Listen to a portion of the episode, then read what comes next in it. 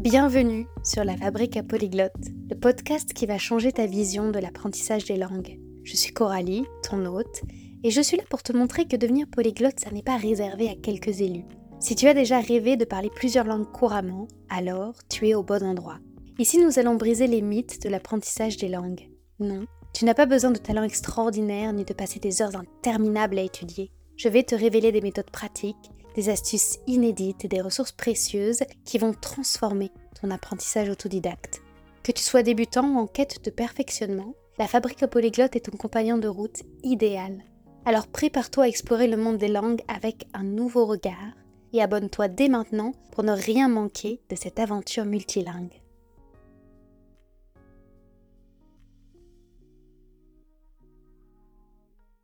Le 9 novembre dernier, je reçois dans ma messagerie LinkedIn un petit mot d'Hélène Besslar qui m'invite à, ouvrir les guillemets, retrouver 6 juin un extrait de mon livre L'anglais en carte mentale publié chez Larousse, 30 cartes mentales pour apprendre 900 mots du quotidien. Première chose que je fais, ouvrir ce fameux PDF de présentation et non seulement je lui dis que je trouve ça très intéressant, mais je lui lance le défi de venir parler d'un outil éminemment visuel dans mon podcast, ce qu'elle a bien volontiers accepté. Au menu de cet épisode donc, deux sujets fondamentaux, D'abord, l'histoire de ce livre qu'elle m'a présenté, L'anglais en carte mentale. Qu'est-ce qui a poussé son auteur, Hélène, formatrice en carte mentale de métier, mais anciennement professeur des écoles, à réunir l'univers des langues avec celui des cartes mentales et à réaliser ce livre? Et autres sujets, je voulais savoir ce qu'elle pouvait nous proposer nous suggérer comme chose à faire pour que nous autres, membres de la communauté de la fabrique à polyglotte, afin que nous puissions intégrer les cartes mentales à notre apprentissage autodidacte des langues, qu'il s'agisse de l'anglais comme de toute autre langue.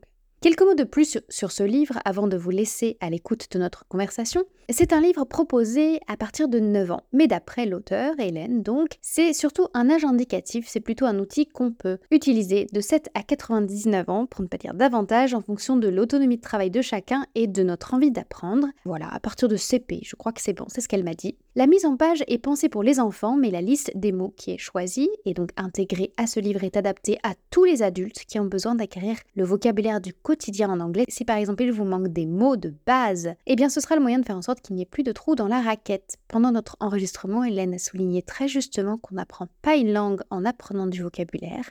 Les cartes mentales du livre et les cartes mentales tout court sont à utiliser en complément de n'importe quelle méthode d'apprentissage, que ce soit l'enseignement donné à vos enfants qui sont à l'école, à vous-même si vous êtes étudiant, ou bien si vous êtes adulte mais que vous avez des outils qui vous sont fournis au travail, ou si vous êtes comme moi autodidacte, c'est un outil en plus qui facilite la mémorisation systématique du vocabulaire. Le livre d'Hélène, et je me targue de dire que c'est aussi le cas de cette conversation que vous allez entendre, c'est une porte d'entrée dans le monde des cartes mentales pour s'approprier l'outil, et une fois l'outil approprié, adopté, on peut alors agir en autonomie et créer nos propres cartes mentales, nos cartes personnelles, s'approprier des informations plus complexes comme la grammaire. Je trouve l'outil et la démarche d'Hélène super, c'est pour ça que vous écoutez cet épisode aujourd'hui, et je suis tombée dans le panneau des deux erreurs à éviter avec les cartes mentales, donc vous allez me dire si c'est votre cas à vous aussi, et je vais avoir besoin que vous me disiez aussi si nous avons tenu le pari de réussir à décrire avec des mots quelque chose d'éminemment visuel, comme les cartes mentales. Bonne écoute. Bonjour Hélène, je suis ravie de t'avoir avec moi euh, aujourd'hui sur la fabrique à polyglotte pour un sujet aussi euh, intéressant que les cartes mentales que j'ai pas encore assez exploré à mon goût. Mais avant qu'on entre dans ton sujet d'expertise, moi j'aimerais qu'on puisse te connaître et notamment ton côté apprenant. Quel est ton rapport aux langues et combien tu en parles? Alors bonjour Coralie, merci beaucoup pour l'invitation. Je suis enchantée euh, d'échanger aussi avec toi aujourd'hui sur ces sujets. Alors mon côté apprenant, j'allais dire, je suis tombée dans la marmite toute petite puisque ma maman était britannique. Enfin j'ai baigné dans un environnement complètement bien même peut-être plus que bi, euh, bilingue, bilingue, parce qu'effectivement, bah, c'était, on avait vraiment euh, un mode de vie euh, presque britannique à la maison, même si on parlait français. Donc, j'ai commencé dans cette atmosphère biculturelle, et puis en arrivant à l'école, moi j'ai pris donc bah, allemand première langue pour contrebalancer l'anglais, et puis j'ai appris, j'ai pris le latin en deuxième langue parce que je suis la génération Indiana Jones et je voulais devenir archéologue, donc c'était le côté émotionnel. Et puis après le bac, j'ai fait un DUG LEA anglais-japonais. J'ai appris le japonais, j'ai passé deux ans au Japon en stage de fin d'études. Donc aujourd'hui, j'utilise surtout le français et l'anglais, mais donc j'ai étudié aussi le japonais. Waouh Comme les deux premières langues que tu as eues dans ta vie, elles sont arrivées naturellement, comment ça s'est passé avec l'allemand? C'était facile? C'était difficile? C'était facile, je n'ai pas trouvé difficile. L'allemand, ça a été facile. Ce qui a été difficile, c'est le japonais. À quel moment tu as eu le déclic? Parce que souvent, le contexte dans lequel on grandit, pour nous, c'est de la normalité, mais de là à te dire, ah ouais, mais je veux en faire euh, mon métier, c'était quoi le moment où tu t'es dit, ouais, je vais apprendre les langues à l'université, étudier ça, travailler là-dedans? Alors, le japonais, c'était encore complètement émotionnel parce que je faisais du karaté. J'étais vraiment passionnée par la, culture japonaise, par le côté zen, par la philosophie, par les arts. Et en fait, c'était pas tellement euh, l'idée du métier, c'était l'idée d'avoir, euh, d'aller au Japon, de découvrir la culture sur place, plus que vraiment le, côté professionnel. C'est fou parce que c'est souvent l'envie de voyager ou de pouvoir se, oui, c'est ça, euh, travailler à travers le monde qui motive un choix de langue. Et comment on peut faire le pont entre les langues et les cartes mentales? Comment tu es arrivé à, joindre ces deux domaines? Alors, les cartes mentales, je les ai découvertes euh, lors d'une conférence sur l'apprentissage. Moi, ça a été vraiment, euh, je suis tombée en amour, comme disent euh, les Canadiens. Ça a été vraiment un, coup de foot total pour cet outil. Et c'est un outil bah, qui permet d'apprendre tout, je dirais n'importe quoi. On peut tout apprendre avec les cartes mentales. Et j'ai commencé à l'utiliser lorsque j'étais enseignante euh, en primaire, lorsque j'étais professeure des écoles, pour euh, bah, toutes, les, toutes les matières qu'on apprend euh, à l'école. En particulier, effectivement, pour l'anglais, parce que ça permet, au niveau du vocabulaire, d'apprendre le mot sans passer par la traduction, grâce au petit pictogramme. Donc, on reviendra sur cet élément-là, je pense, après.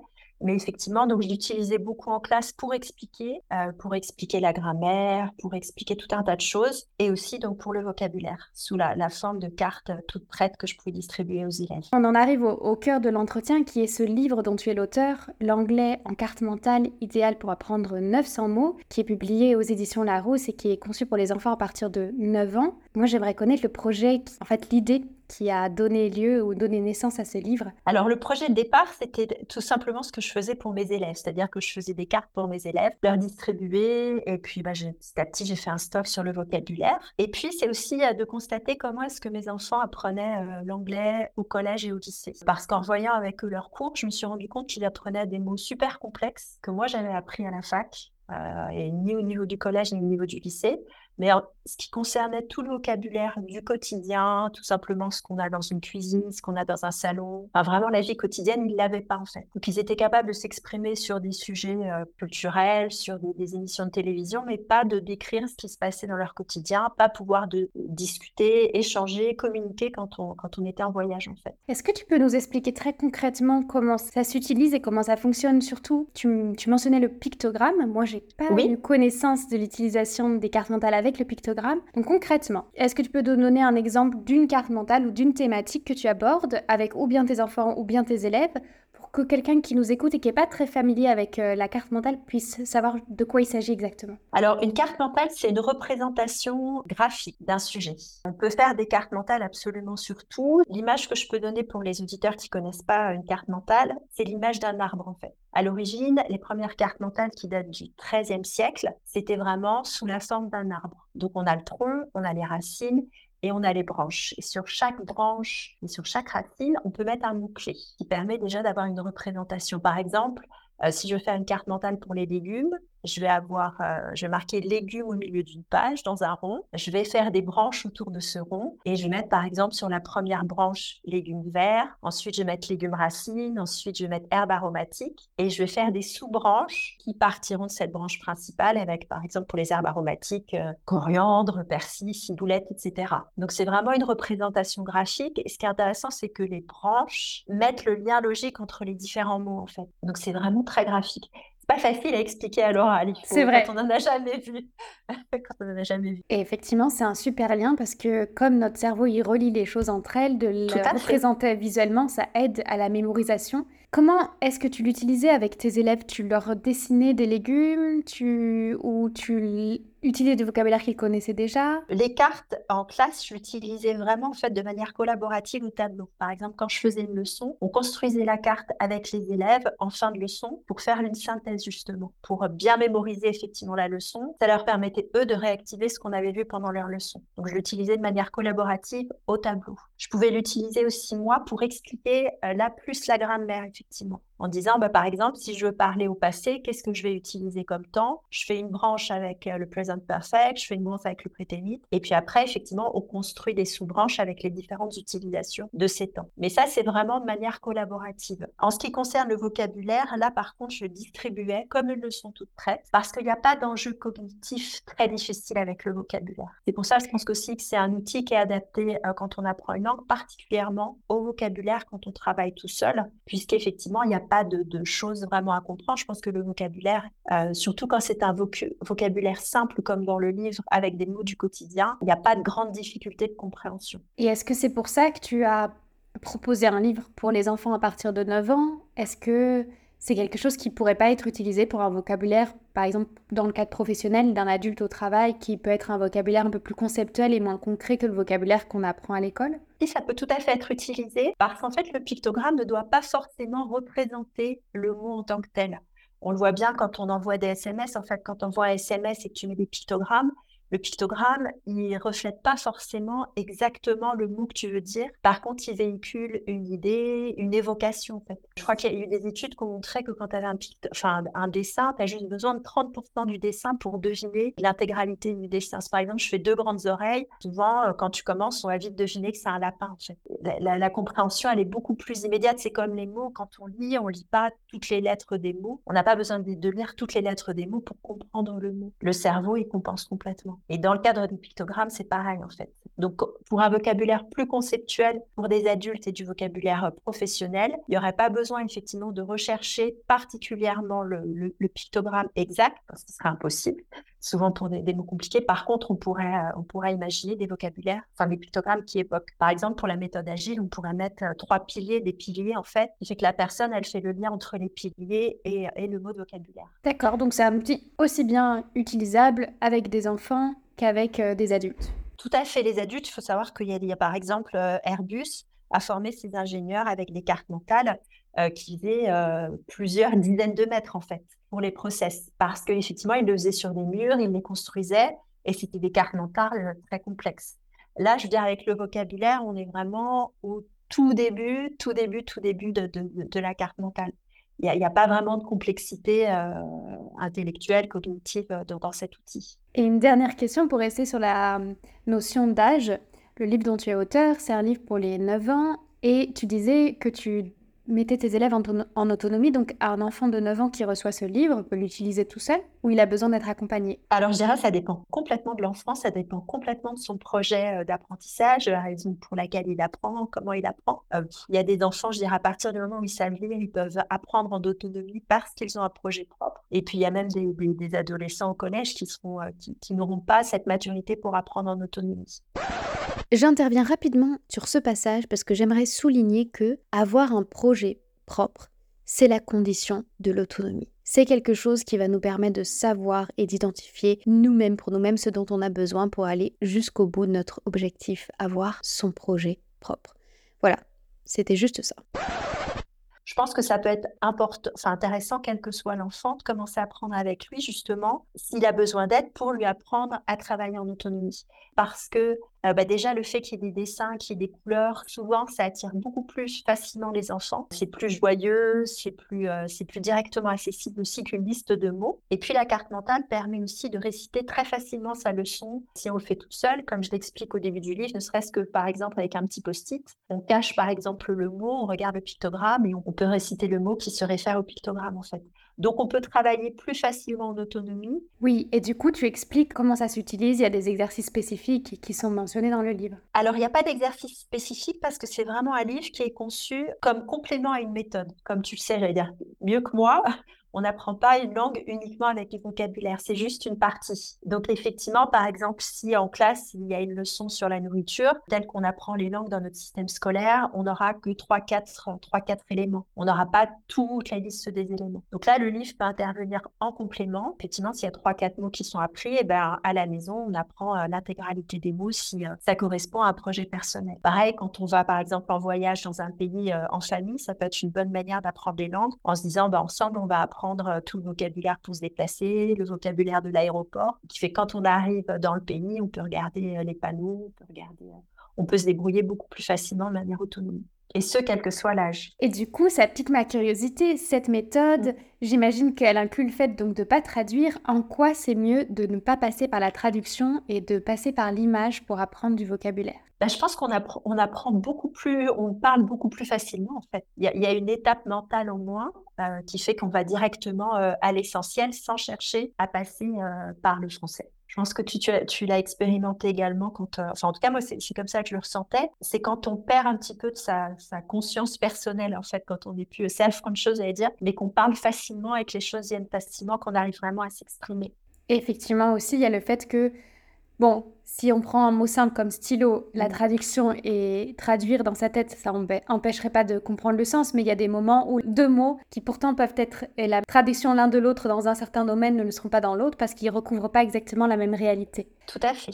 Tu disais que c'était un outil qui venait en complément d'une méthode. Est-ce que c'est une méthode en particulier? Est-ce que tous les enseignants peuvent l'intégrer dans leur approche? Alors, je pense que ça peut être intégré dans toutes les approches en sachant que c'est un outil qui ne parle pas forcément à tout le monde. Il y a des enfants qui aiment travailler avec cet outil, et puis il y a des enfants, et des adultes d'ailleurs, c'est pareil pour les adultes, qui n'aiment pas travailler avec cet outil. Et est-ce qu'aujourd'hui, tes enfants euh, utilisent la carte mentale euh, en autonomie? Tout à fait. Alors, ils l'utilisent pour plein de choses. Ça peut être utilisé pour organiser euh, n'importe quoi, ça peut être utilisé pour, par exemple, prévoir un... quand on commence à faire un brouillon ça permet de chercher les idées. Et ce qui est intéressant avec la carte mentale pour le brouillon, c'est que tu les organises au fur et à mesure. C'est-à-dire que, par exemple, si je fais un brouillon euh, pour organiser un voyage, je fais une branche avec déplacement et je mets toutes les idées qui me viennent pour le déplacement. En même temps, je me dis, ah ben tiens, si, si, je fais tel déplacement, je vais avoir besoin de tel objet, donc je fais une autre branche avec objet et valise. Je pense au loisir, euh, je fais une branche avec loisir, je mets plage. Du coup, je vais faire une branche euh, valise où je mets maillot de bain et tongs, etc. Donc ça permet vraiment d'organiser les idées. Pour un sujet, par exemple, de philo, ou pour un, sujet de, de, travail, euh, d'études quel qu'il soit, c'est pareil, je vais mettre mes idées au fur et à mesure et j'essaye de les organiser en faisant, en mettant ensemble les idées qui vont ensemble. Donc du coup, les liens et la structure se déroulent tout à fait naturellement. Et j'imagine que ça doit même être apaisant comme outil parce qu'on a l'impression que ça y est, tout est trié et tout est organisé. Et pour le cerveau, ça doit être tout à fait. assez relaxant, quoi c'est beaucoup plus relaxant parce qu'effectivement, on n'a pas le stress de devoir organiser. Et puis, ça permet aussi de trouver les idées plus facilement parce que comme on travaille souvent par association d'idées, quand j'ai une idée, souvent j'en ai une autre qui vient, euh, pas forcément de manière linéaire, et je peux la noter tout de suite. Hein. Donc, c'est effectivement très apaisant. Et si on utilise ton livre, on suit non seulement le déroulé, mais les thèmes que tu as choisis. Comment tu as fait pour sélectionner le contenu du livre? Est-ce que tu t'es basé sur les programmes scolaires? Est-ce que tu t'es basé sur, au contraire, ton observation de ce qui manquait dans le vocabulaire concret dont on besoin les enfants Alors, je suis repartie d'un imagé, en fait. Je suis repartie d'un imagé qu'avaient mes enfants quand ils étaient petits, avec vraiment le vocabulaire qu'on a, enfin, du, du quotidien, des objets qu'on a autour de soi, en fait. Et comment tu as abordé dans ce choix de mots ou de pictogrammes la dimension culturelle parce que tu l'as expliqué, tu as grandi dans un contexte binational, biculturel et ce qui t'a happé dans le japonais finalement c'est toute la dimension culturelle du pays. Tout à fait. Comment ça se traduit dans, dans ce livre? Bah, Ça se traduit par le fait que j'ai pris un, un imagier anglais justement. J'ai pris un imagier anglais euh, destiné euh, à des enfants anglais pour apprendre les premiers mots du quotidien. Et donc, est-ce que tu conseillerais de faire la même chose pour ceux qui nous écoutent et qui ont euh, des petits à la maison et qui n'apprennent pas l'anglais mais une autre langue? Pour adopter cette stratégie en famille, ça pourrait être tout simplement faire des petites cartes justement avec les objets euh, de la famille, les objets du quotidien. Ça peut être effectivement une carte avec les aliments préférés de l'enfant. Ça peut être aussi des cartes pour s'organiser pour aller au sport. Donc on fait une petite carte avec euh, les, objets qu'utilisent les enfants pour leurs loisirs. Et ça peut être fait euh, effectivement tout en douceur et de manière très ludique avec l'enfant qui lui fait les pictogrammes en fait, qui lui fait les dessins. Et comment est-ce que tu... Parce que quand on apprend un nouveau mot, on, apprend bah, son sens, sa signification, donc ça c'est avec l'image, mais on apprend aussi sa prononciation. Comment est-ce que tu travailles cet aspect-là avec les cartes mentales? C'est pas l'idéal pour la prononciation, puisqu'effectivement là on est purement à l'écrit. Et c'est pour ça aussi que c'est proposé en complément d'une autre méthode. En fait. Donc c'est pour ça que c'est à partir de 9 ans, c'est une fois qu'on a peut-être acquis euh, quelques bases dans la langue ou alors... Tout à fait, tout à fait. Et je pense que ça doit être aussi un excellent outil de révision pour remettre ce qu'on connaît déjà et relier ce qu'on connaît déjà ensemble. Tout à fait. Là encore, tu parlais tout à l'heure de la partie euh, du fait que c'était un outil qui était très euh, calme, qui permettait de se poser pour apprendre. Pour la révision, c'est particulièrement vrai en fait, parce qu'on peut réciter ce qu'on a appris dans le désordre, mais l'organiser au fur et à mesure. Donc pour réciter, c'est particulièrement euh, bien parce qu'on voit aussi tout de suite visuellement ce qu'on ne sait pas. Euh, je vais voir que ma branche est vide et je vais pouvoir me concentrer sur, bah, sur ce que j'ai oublié en fait. je suis contente parce que ça me donne un outil à suggérer à ceux qui, qui préparent des examens. Tout à fait. C'est un, outil qu'Anthony Tony Buzan qui a, qui a élaboré l'outil dans les années 70. Lui, il l'a élaboré parce qu'il est allé euh, à la bibliothèque de la fac et puis il a demandé des livres pour apprendre à apprendre. Alors, effectivement, en 1970, les livres pour apprendre à apprendre, mais il n'y en avait pas. Donc, du coup, il a élaboré sa méthode et euh, la petite histoire dit même qu'il a été accusé de tricher en fait aux examens, tellement il a réussi ses examens et qu'il a dû les repasser à l'oral.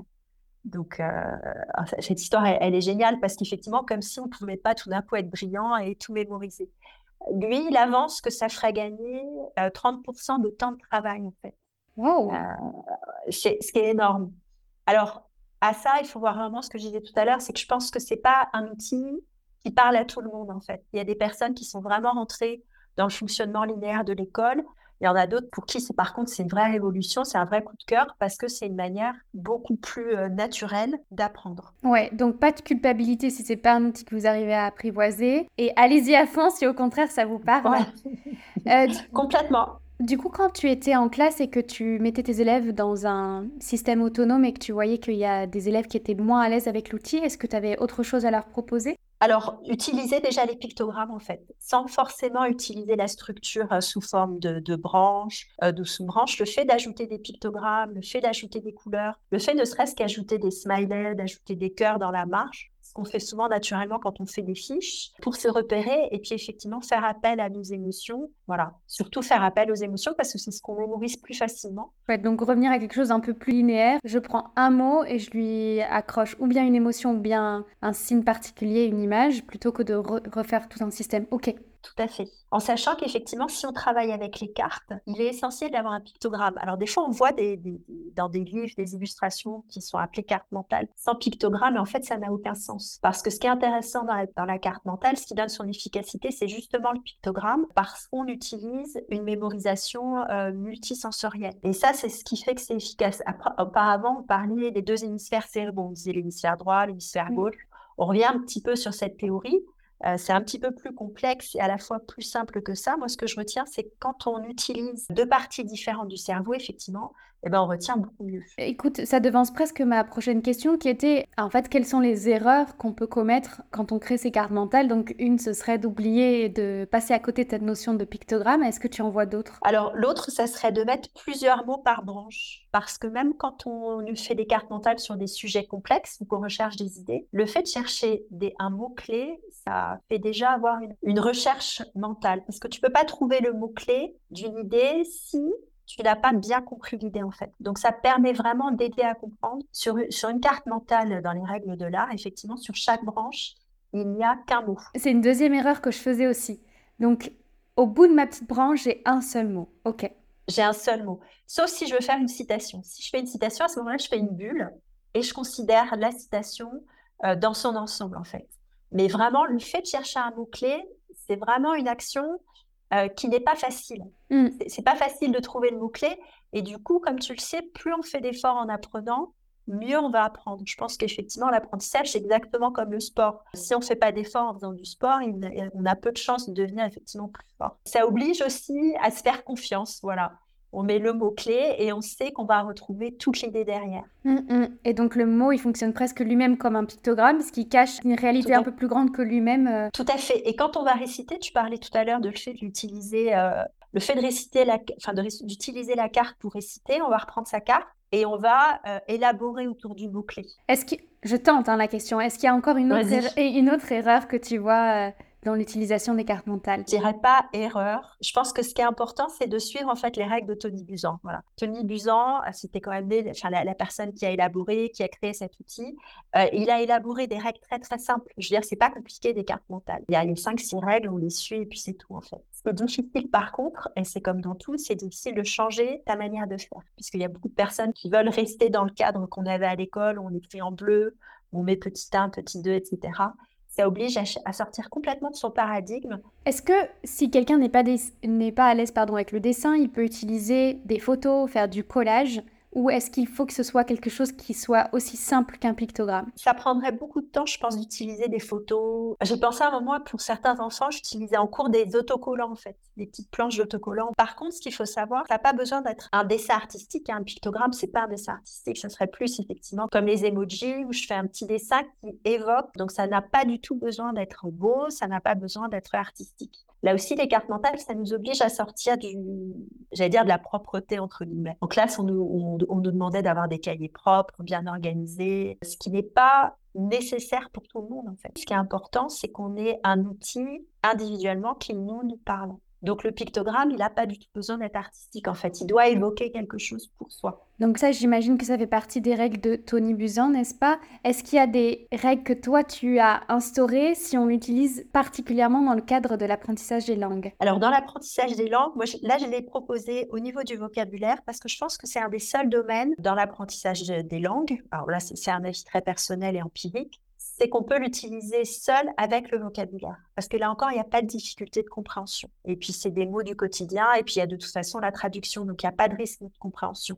Une carte mentale, c'est très difficile de proposer une carte mentale toute faite à quelqu'un euh, quand on n'est pas, n'a pas derrière pour donner l'explication, quand on n'est pas derrière pour, euh, pour faire bah, justement le, lire la carte ensemble et retrouver ce qu'il y a derrière le mot-clé. Si par exemple, moi, je suis en train d'apprendre, euh, je sais pas, autre chose que du vocabulaire, est-ce qu'un quelqu'un d'autodidacte peut se dire, euh, ben tiens, je vais essayer d'apprendre third conditional en anglais avec une carte mentale? Tout à fait. Et là, ça sera même très intéressant parce que en grammaire, je trouve que c'est particulièrement euh, adapté parce que tu vas faire des branches différentes suivant les utilisations. Donc, ça va te permettre dans un cours linéaire où des fois c'est effectivement plus des pavés avec des exemples, de vraiment réorganiser sous forme de branches. Et je trouve que les branches, en fait, ça montre aussi comme les chemins, les différentes possibilités d'utilisation qu'on a euh, d'un terme, d'un temps, d'un verbe, etc. Donc oui, tout à fait. Quel que soit ce qu'on apprend, on peut le mettre sous forme de carte mentale. Mais là, ça sera vraiment une carte mentale individuelle qu'on fait pour soi, où on va mettre son exemple, où on va mettre, trouver un petit picto pour mettre comme une encre. Oui, donc en fait, c'est extrêmement euh, versatile parce qu'on peut l'utiliser pour réviser, pour synthétiser quelque chose qui a été long et vérifier qu'on a bien compris. On peut l'utiliser en groupe, tout seul, pour du vocabulaire. On peut l'utiliser, j'imagine, pour trouver des idées créatives si on fait du journaling. Tout à fait.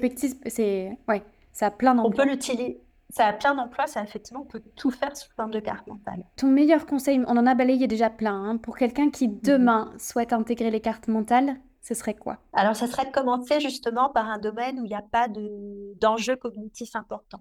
Donc, soit effectivement le vocabulaire, soit un truc qui marche très bien aussi, c'est l'organisation quotidienne. Parce que souvent, effectivement, bah, on, fait, euh, on fait des to-do list, ce qui ne marche pas toujours pour tout le monde, ce qui est une fois un petit peu euh, démotivant. Donc, utiliser les cartes mandales pour son organisation quotidienne, ça va permettre aussi d'en faire tous les jours, en fait. Donc, le fait d'en faire tous les jours, eh ben, on intègre l'outil sans difficulté cognitive, mais on s'habitue justement à prendre un mot, à organiser par branche, à mettre des petits pictogrammes tout en douceur. En, sachant que pour les cartes mentales, moi j'ai constaté à la fois chez, les enfants et chez les adultes, c'est très étonnant, c'est qu'il y a des personnes qui l'intègrent immédiatement. Il y a des personnes où au bout d'une heure de cours, en fait, les règles sont assez simples et c'est très personnel. Mais en tout cas, ça me donne vraiment envie de creuser euh, l'affaire parce que si tu veux, le pictogramme, je l'avais pas intégré le fait d'avoir seul mot, je ne l'avais pas intégré. Dis-moi, est-ce que tu as déjà eu des retours sur le livre de, la part d'enseignants, de parents, d'enfants? Quels ont été les retours que tu as reçus jusqu'à présent? Alors, j'ai pas eu encore des, retours sur le livre. Par contre, j'ai eu souvent des retours de parents d'élèves euh,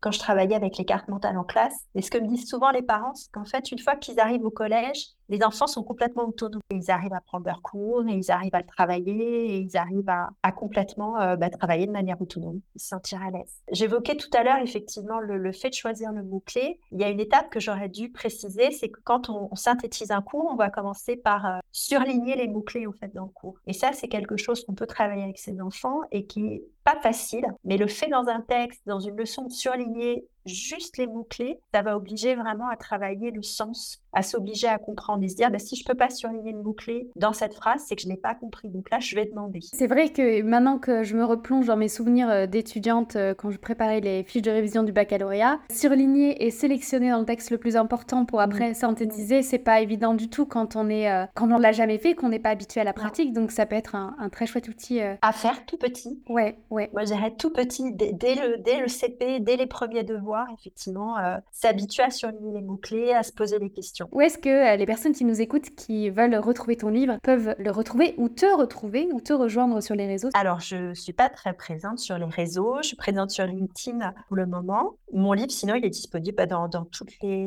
librairies en ligne et puis dans certaines euh, librairies. L'expression consacrée, c'est dans les bonnes librairies. Oui, c'est vrai. Je pense qu'une bonne librairie, c'est sa librairie quand on connaît bien son libraire et qu'on peut aller lui demander vrai. le livre qu'on veut et qu'il peut le commander. Exactement. Est-ce que tu as en tête une personne qu'on devrait recevoir à la Fabrique à Polyglotte pour qu'elle nous partage son savoir sur les langues? Alors j'ai cherché, mais je n'ai personne à te proposer. Pas de souci. Et je pose cette question parce qu'on a besoin de connaître plus de monde dans ce domaine. Ouais, euh, oui, tout à fait. En tout cas, moi, je te remercie pour l'invitation et pour cet échange. Et puis aussi, bah, j'étais enchantée de découvrir ton podcast et euh, ça m'a donné plein de nouvelles idées. Puis je vais continuer d'écouter pour euh, la prochaine langue que je vais apprendre. Mais je t'en prie, génial. C'était le but de donner des idées parce qu'il y a, y a tellement à faire, vraiment. Merci beaucoup. Merci, Coralie. Merci d'avoir écouté cet épisode de la Fabrique à Polyglotte jusqu'à la fin. J'espère sincèrement qu'il a été enrichissant pour toi. Si c'est le cas, j'ai une faveur à te demander. Pour soutenir notre communauté polyglotte grandissante, pourrais-tu prendre un instant pour attribuer 5 étoiles à ce podcast sur ta plateforme d'écoute et le partager autour de toi? Ton soutien, c'est la clé de la longévité de ce podcast. Je te remercie chaleureusement pour ce geste et en attendant notre prochain rendez-vous, je te souhaite d'incroyables conversations en langue étrangère, mais surtout, reste curieuse, reste curieux.